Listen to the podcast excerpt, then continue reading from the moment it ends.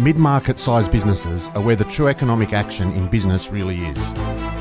They are nimble and agile, they're factories of growth, they lead in innovation, and they're early adopters of tech. These enterprises need the right tools, support, and environment to flourish. But sadly, they're often overlooked and undervalued. Not here though.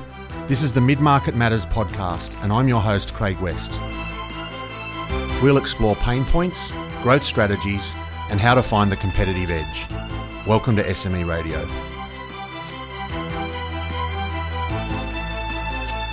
On this episode of Mid Market Matters, we're going to talk about financial planning, succession, and all matters financial for mid market business owners. And we're joined today by Philip Volk, who's the founder and CEO of a couple of businesses actually Horizons Wealth, which is a financial planning business based in Melbourne, in Victoria, as well as Praxis, which is a coaching business that helps financial planning businesses and others uh, better manage their business and prepare themselves. And also an accredited advisor with Succession Plus. So he's a fairly busy guy. And I did forget, you've also got a business outsourcing business in Sri Lanka, is that right? Yeah, that's right, Craig. We've got about 60 people over there. Uh, that business is about eight or nine years old. We've been working in the uh, back office support for financial planning businesses. So, across the financial planning, the coaching, and the back office business plan logic, um, we have a very, very deep understanding of uh, all things financial planning. Fantastic. And I've got a note here, and I do know this because you've told me a story about it. I think I rang you one afternoon. You're in your office late after work practicing the saxophone. yeah, I'm actually looking at it at the moment. It hasn't had much of a blast uh, for the last uh, month or so. I used to play in jazz bands a long time ago and uh, returning to uh, first love. So I, I bought a saxophone and I'm learning again. Fantastic. I'm not sure how you have time running four different businesses, but I hope you do. It's good. Uh, not not at the moment, but that's going to change. So, Philip, just give us a bit of background around how did you end up, well, not in four businesses, but how did you end up with the expertise and focus around financial advice, particularly? Uh, yeah, so my first career was in the Army, and I learned a lot about systems, processes, leadership. I had no commercial experience, so um, as a sort of late 30s, I went uh, consulting for a few years, learn about strategy. So, uh, look, uh, consulting strategy through process and, and, the commercial side of business. Got sick of the travel because I was literally away Monday to Friday all through Southeast Asia and Australia every week. And then a mate of mine that I'd have breakfast with occasionally when we could get together in the same country was actually running a pretty good financial planning business. So I came to that business as the chief operating officer, uh, it to market, sold it, and then with uh, that business partner had uh, four businesses, and we ended up splitting uh, amicably, very amicably, and still very good friends about uh, 15 years ago. What we found, I guess, is what I found is that the business issues are actually pretty consistent from business to business. It's and it's pretty easy to get on top of the different issues if you understand are the key principles of business. The financial planning area is quite an interesting one, particularly at the moment. Every single day in the media, there's a story about financial planning or financial advice or the Royal Commission or new regulation. Tell me how that's affected the business and, and sort of where you're headed now with, with your business and also with the businesses that you advise. Yeah, really good question, Craig. I've coached and consulted across a lot of different industries and I've never seen uh, so much change so deep and so quickly in any industry before. So it is mm. having a significant impact. Uh, but essentially, what it's doing, it's actually uh, accelerating the development of financial advice as a profession. And I guess the things which uh, distinguish a profession from an industry are really about um, being careful about how you treat your clients. It's fair to say, and the Royal Commission uncovered, you know, a little bit of this, is that uh, financial planning has not always been held in the highest regard or, or had the highest standards in terms of the way it treats its clients. But what I do know, and this is from the many, many businesses that we've coached and been involved in, is that the vast, vast, vast majority of clients get a lot of value from having a relationship with a great financial planner. Yeah, and I think there's a bit of a misunderstanding as well. People seem to think this is fairly easy. My background's as a CPA, I've got a tax agent's license, I've got two master's degrees. There's no way I would manage my own self managed super fund, for example, because it's just far too complicated. Yeah, that's right. So, what we've had is layer upon layer of legislation to try and protect clients. Uh, and what it's actually done is really made a very, very complex financial planning process. So, the latest sort of set of processes at the moment for us to actually onboard a new client. We've got about 70 separate checks that we have to do uh, across 23 different linked spreadsheets. Um, so it's actually got quite expensive and quite difficult and easy to make a mistake in the compliance space of things, unless, of course, you can just actually strip that away and be very, very clear about focusing on the client. I guess that's the struggle in a lot of industries where we've moved from principle based to rules based. Yep. Um, but what I do know is that when we get that right, and we do, uh, the vast, vast, vast majority of times, our clients do very, very well out of it. Just like to make another point people often misunderstand what financial planning is, and they think of it more uh, as a, an investment advisor. So mm. often when they come to see us, will think that what we do is, you know, we know when to sell and buy BHP and Rio. Um, and that's the value But it's not actually where the value is. Most of the value is in uh, two or three areas. One is helping people to work out what their their goals are, their life goals, and then to so to let them dream again, and then to actually put a plan around actually achieving that, which is the strategy piece. So as an accountant, you would sort of uh, understand and be very clear about getting the tax structures right and getting the right amount of money at the right time. So it's a discipline issue into the right tax structures with the right amount of risk. And we find that when we do that, and that's actually about 80% of the value, when we do that well, people get what we call life confident with their financial uh, planning decisions. It's a really interesting distinction. You know, I've had conversations with clients where they say, no, I don't need a financial planner. I'm quite comfortable investing my own money.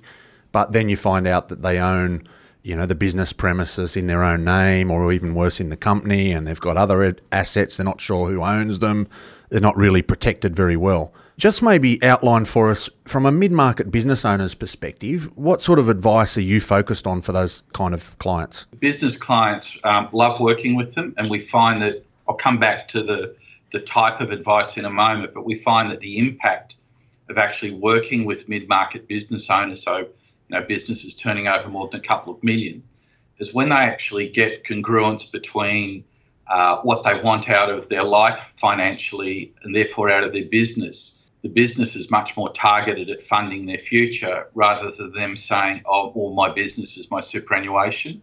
And as you and I would both know, most businesses sell for not a lot more than they owe the bank. Uh, and so we don't actually get the benefits out of the small business or the, the mid market business that we set up uh, unless we're very deliberate about creating wealth outside of the business from the business over the course of the journey. The, the advice is really around that, is actually getting congruence between what the individual wants and then what the, what they're prepared to put into the business to enable them to uh, the business to actually support the life, rather than the life getting wrapped around the business and getting so entangled that um, you know it consumes everything, and, and that's often the case with small and medium businesses. And the key word you use there, I think, is congruence between the business and its cash flows and financial position and the individual or the family that own the business. I'll give a couple of examples. So there's uh, some people working for run a building company. We started working with them about five years ago. So both on the business side and on the personal financial advice side, uh, they're heading towards retirement. And there is no way known that without the advice that we had given them, they would be able to be contemplating the sort of retirement that they are at the moment, where they're actually able to, to execute their dreams. Um, they love a they love a good cruise, they love a good holiday. He plays cricket overseas, you know, in an over 60s team.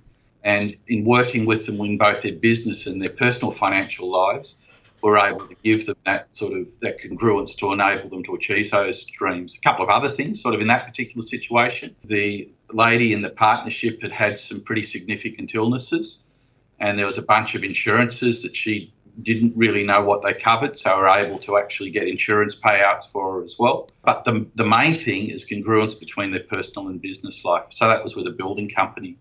Another group that I'm working with at the moment, a couple of younger fellas in their 40s, uh, and they've got a business turning over about 10 million, uh, manufacturing uh, with various uh, companies in China agricultural and castings type things. Mm-hmm. And again, after having worked with them for the last three years uh, in both their personal life and their business, their personal financial planning and business, the business is now starting to hum and have a much clearer strategy and is much less complex than when we started. Okay, so we've got a pretty clear view, I think, around what you do and how that focus between personal and business finances overlaps and, in fact, aligns. You mentioned before the Royal Commission. Just talk to me about what's happened from an industry point of view as a result of the Royal Commission. So, if you think about it, now, the Royal Commission is not set up to uh, provide a fair and balanced view of what's going on. They're all set up to actually walk into the casualty ward, pick the worst patients, and make an example of the industry. And that's happening across all of the Royal Commissions at the moment. Yeah. Make an example of that industry. So, what happens is all of the good that is being done gets lost. Yeah. In a structural sense, what that's caused is uh, all of the banks to pretty much exit wealth. So the only large players at the moment is IOOF, uh, AMP, um, and the mm. banks to one degree or another are all sort of heading out of wealth at the moment. Um, what I think will happen, what we're predicting will happen, is that those players that are staying in and some new players will do some aggregation and create some larger businesses with pretty uh, with very solid models so that the compliance is built into those models.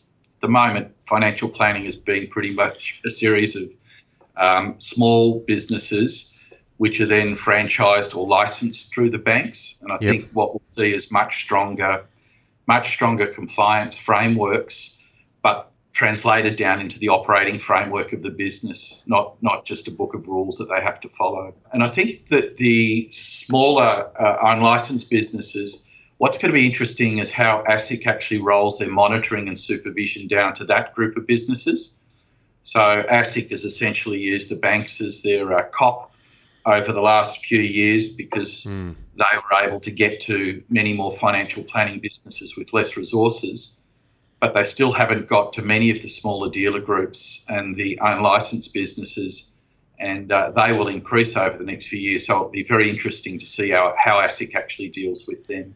So it's a top-down approach. They've started with the big guys, the banks, yep. and then they've obviously got to work their way through the rest of the industry as well. And you would think. Yep just anecdotally, you would think that the smaller businesses are going to be less well equipped to deal with the compliance issues and the rules uh, and regulation. Spot on. And the level of data that is being asked for through the larger players, they have struggled to get it with greater resources. Um, the advantage that the smaller businesses have is um, they don't have obviously the scale, so they should be able to, if they're if they're quick, actually get on the front foot and start to collect that data. But the challenge has been for the larger businesses through the banks that uh, ASIC's been doing for 10 years and asking for a lot of data over that period. What's that done in terms of the industry, in terms of you know advisors, businesses, clients?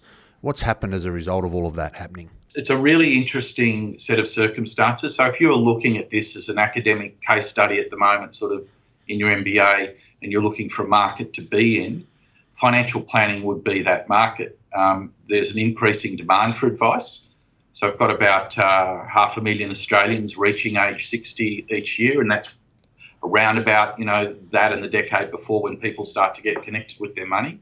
Mm-hmm. So there's an overwhelming increase in the demand for advice. But on the other side, there's a will be a reduction in the number of advisors. So part of the the changes is uh, exams and higher education standards, and we're fully expecting that about 30 to 35 percent of advisors won't uh, will decide not to actually cross that bridge over the next three years.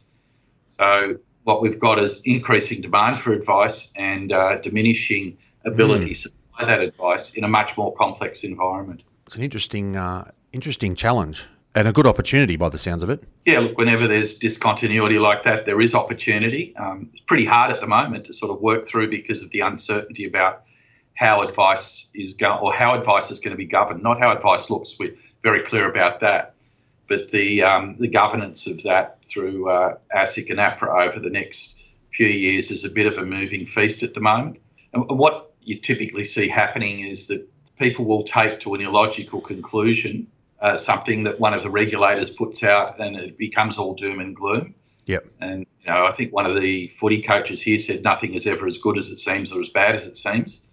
Yeah. So it's worth actually, you know, just taking a breath and focusing back on clients and making sure that we're regenerating our business models to use a better mix of technology and people to make sure that we're actually doing a great job for our clients. And the good businesses are doing that at the moment, Craig. It's an interesting opportunity, I think. There's as you said, the, the increased demand is not going to go away anytime soon. Finance and investment and so on and structures become more complicated. People need better advice, but you've got this interesting industry dynamic at the moment. What's happened to businesses as a result in terms of things like valuation and exit of businesses? You've obviously got a stack of baby boomers that own financial planning businesses. What's happening yep. to them in terms of exit and valuation? Yep. So pretty typically, the model has been what they would call a you know a, a three times around about three times recurring revenue model. That's changing and changing pretty rapidly. So there are still smaller books of business being sold on a, an EBIT, sorry, a, a recurring revenue multiple, but significantly reduced from the three. And the reason for that is people don't know what risk is in those books of business. Yep. Because ASIC will come after uh, the people owning those businesses to repay money, and um, so there's there's a lot of uncertainty around those sort of valuations at the moment.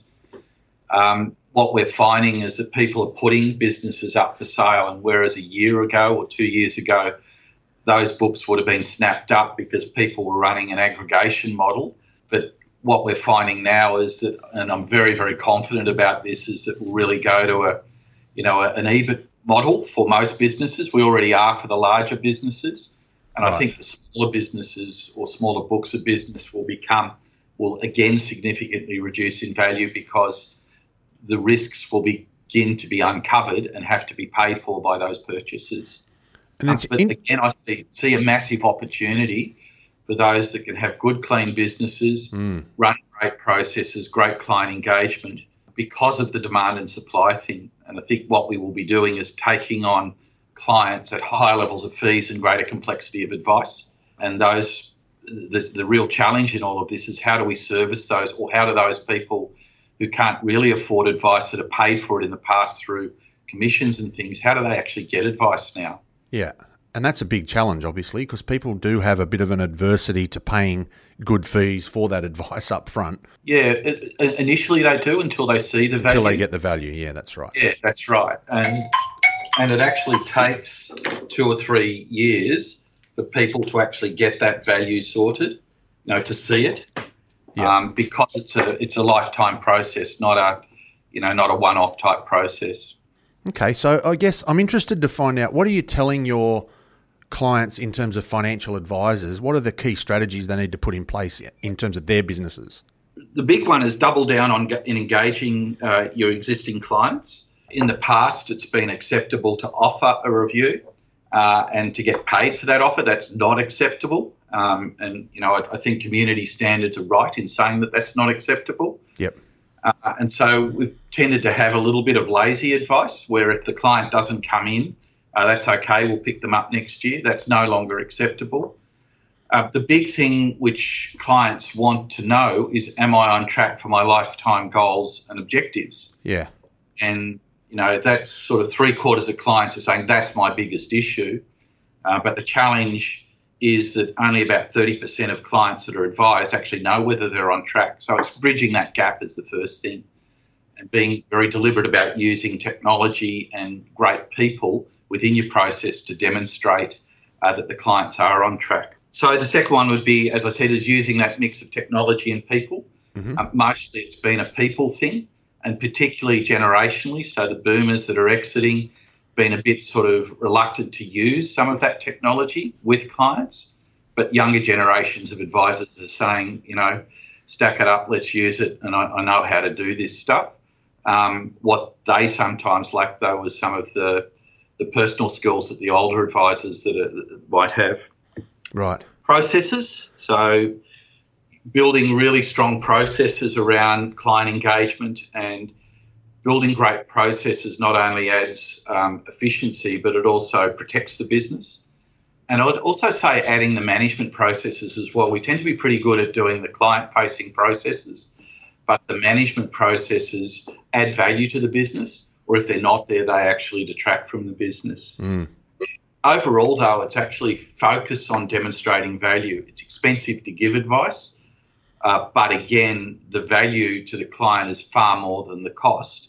But you have to be deliberate about demonstrating that value. So, both in the, the soft value, the relationship, but also demonstrating the value of the strategy using numbers and charts and the technology to do that. Oh, fantastic. I mean, there's a combination of things there around existing clients, technology, people, processes.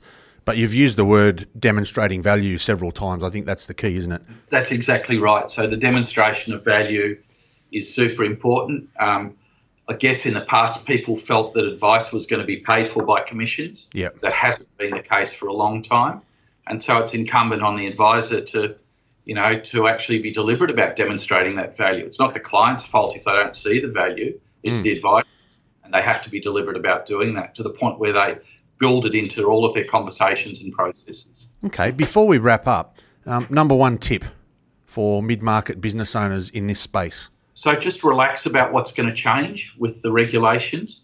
I'm not saying ignore them, wait until you're clear about them, and get back to servicing your clients and building processes and, techno- and using great people and technology to do that. Fantastic. Philip, thanks for joining us. It's been really interesting. Thanks, Craig. Appreciate the opportunity. Cheers. Thank you for listening to SME Radio, proudly produced by Eagle Wave Small Business Podcasting Platform. For more great episodes like this, go to smea.org.au. Remember, if you have a story to tell, we want to share it.